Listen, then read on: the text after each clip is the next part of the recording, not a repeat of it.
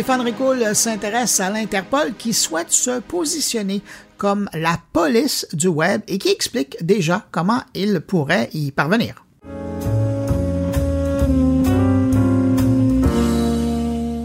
Après les assurances dans le métavers, après la pénurie de main-d'œuvre dans le dark web, laissez-moi vous parler de la lutte contre les crimes dans le métavers. Comme quoi, plus on innove, plus c'est pareil. On pense créer quelque chose de nouveau, mais dans la réalité, peu importe cette nouveauté, on ne peut résister à y injecter la seule chose que l'on connaît bien, l'humain et toute sa complexité. Connaissez-vous l'Organisation internationale de la police criminelle? Certainement que oui, mais sous un autre nom, celui de Interpol. Eh bien, sachez que, selon Interpol, bien qu'elle n'en soit qu'à ses débuts, l'émergence des métavers a le potentiel pour changer complètement la donne pour les sociétés du monde entier, y compris pour le crime et l'application de la loi. Par exemple, alors qu'il permettra d'interagir d'une manière beaucoup plus immersive, le métavers aura inévitablement un impact sur les menaces criminelles existantes, comme les crimes contre les enfants et la fraude, mais aussi sur de nouvelles formes de criminalité qui, sur une note toutes personnelles restent à inventer qui seront le reflet de notre créativité utilisée à mauvais escient. En tant que tel, selon Interpol, le développement du métavers nécessitera une action proactive de la part de la communauté mondiale des forces de l'ordre et comme point de convergence de la communauté mondiale des services chargés de l'application de la loi Interpol devra être en mesure de fournir aux forces de police les moyens non seulement de lutter efficacement contre l'utilisation abusive du métavers, mais aussi de l'exploiter afin d'en tirer parti de manière responsable pour un monde plus sûr.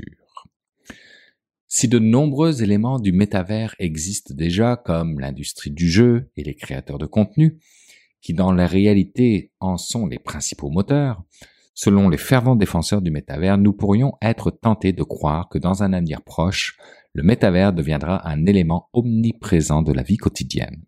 Cela reste à voir quant à moi. Mais nous pourrions effectivement imaginer des individus utilisant des espaces virtuels 3D en ligne pour travailler, apprendre, partager, se divertir et même accéder à des services essentiels tels que les services bancaires et les soins de santé, de la même manière que les individus utilisent des téléphones intelligents pour accéder au monde numérique d'aujourd'hui.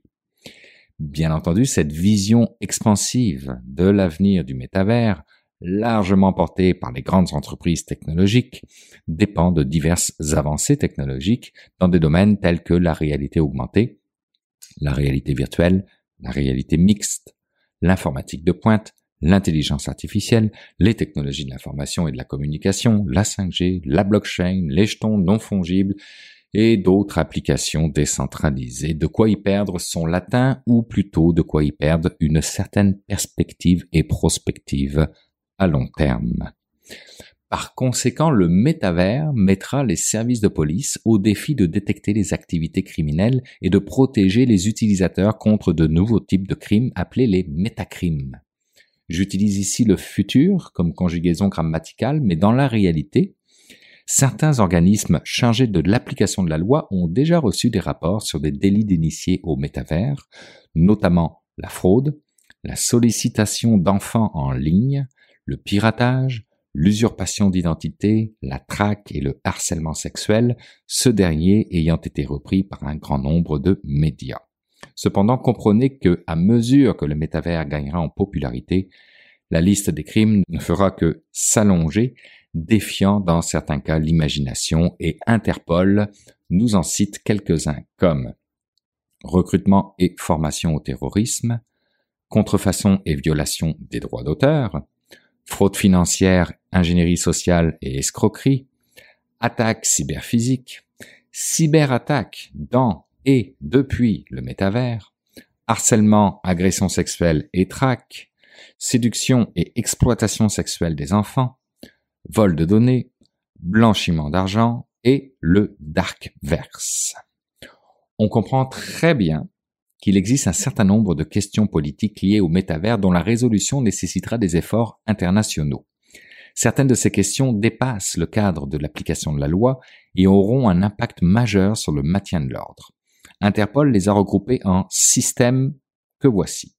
Premier thème, la construction identitaire, c'est-à-dire la gestion et l'établissement de l'authenticité des identités numériques dans le métavers qui constitueront un défi pour les individus et les institutions mais aussi pour l'application de la loi.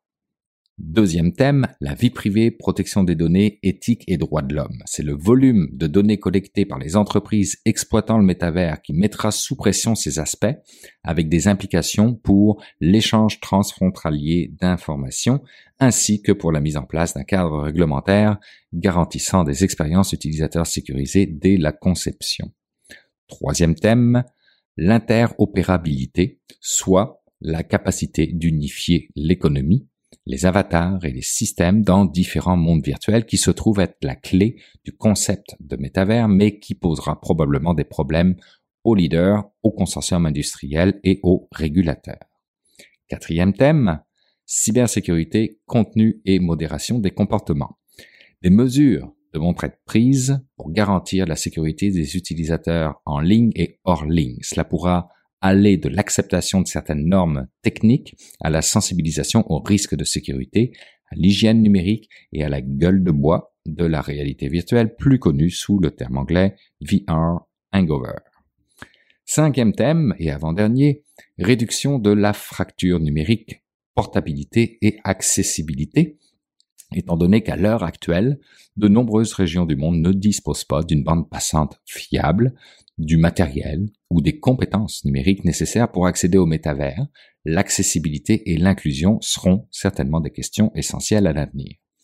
Sixième et dernier thème, combler les lacunes législatives et réglementaires pour permettre la criminalisation. Comme les forces de l'ordre ne peuvent pas faire la police sans législation, il y aura un besoin urgent de loi qui criminalise les actes qui causent des dommages dans ou par le métavers.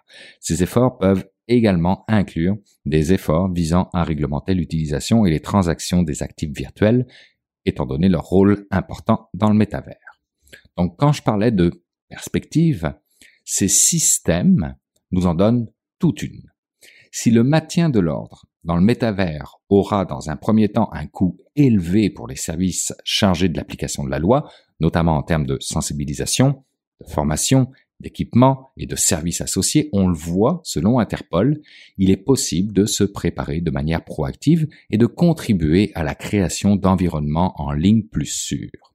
Les services répressifs doivent acquérir la capacité de contrer les métacrimes.